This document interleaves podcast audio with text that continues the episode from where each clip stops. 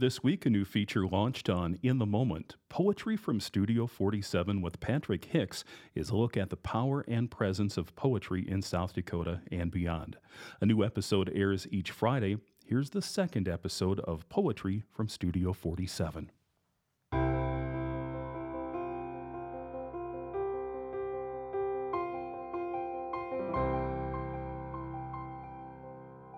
This is poetry from Studio 47.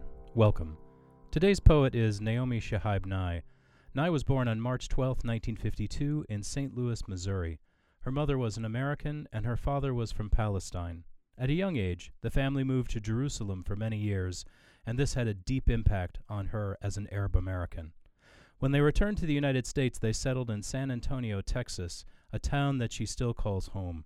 Perhaps not surprisingly, Nye's work often explores the meaning of place and the meaning of belonging. She has written 11 collections of work, including Different Ways to Pray, Hugging the Jukebox, Tender Spot, and Fuel, among many others.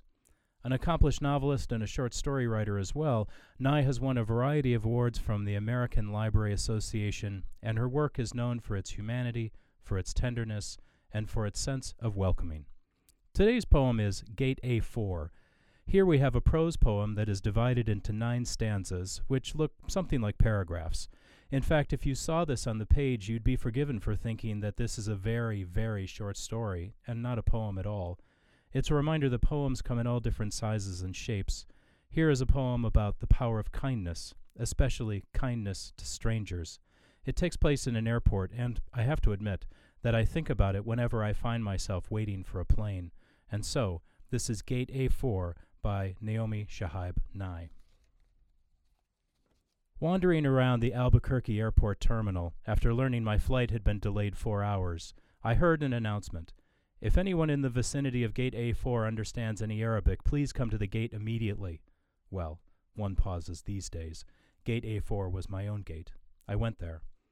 An older woman in full traditional Palestinian embroidered dress, just like my grandma wore, was crumpled to the floor, wailing loudly. Help, said the flight service person. Talk to her. What is her problem? We told her the flight was going to be late, and she did this. I stooped to put my arm around the woman and spoke to her haltingly. Shaudawa, Shabda'uk, Habati, Stanishawe, Minfalik. The minute she heard any word she knew, however poorly used, she stopped crying. She thought our flight had been canceled entirely. She needed to be in El Paso for major medical treatment the next day. I said, No, no, we're fine. We'll get you there. Just late. Who's picking you up? Let's call him. We called her son, and I spoke with him in English. I told him I would stay with his mother till we got on the plane and would ride next to her. Southwest. She talked to him. Then we called her other sons just for the fun of it.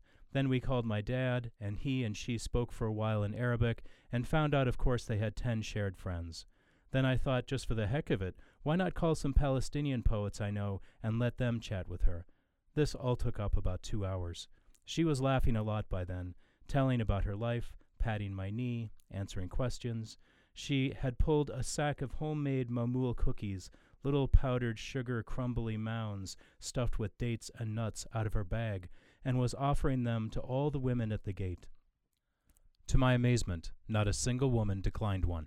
It was like a sacrament. The traveler from Argentina, the mom from California, the lovely woman from Laredo. We were all covered with the same powdered sugar and smiling. There is no better cookie. And then the airline broke out free beverages from huge coolers, and two little girls from our flight ran around serving us apple juice, and they were covered with powdered sugar too. And I noticed my new best friend, by now we were holding hands, had a potted plant poking out of her bag, some medicinal thing with green furry leaves. Such an old country traveling tradition, always carry a plant, always stay rooted to somewhere and I looked around that gate of late and weary ones and thought, this is the world I want to live in, the shared world. Not a single person in this gate, once the crying of confusion stopped, seemed apprehensive about any other person. They took the cookies. I wanted to hug all those other women too. This can still happen anywhere. Not everything is lost. Poetry from Studio 47 is hosted and curated by Patrick Hicks. All poems used with permission, recorded live to tape at Augustana University, and produced by Peter Folliard. Thank you for listening.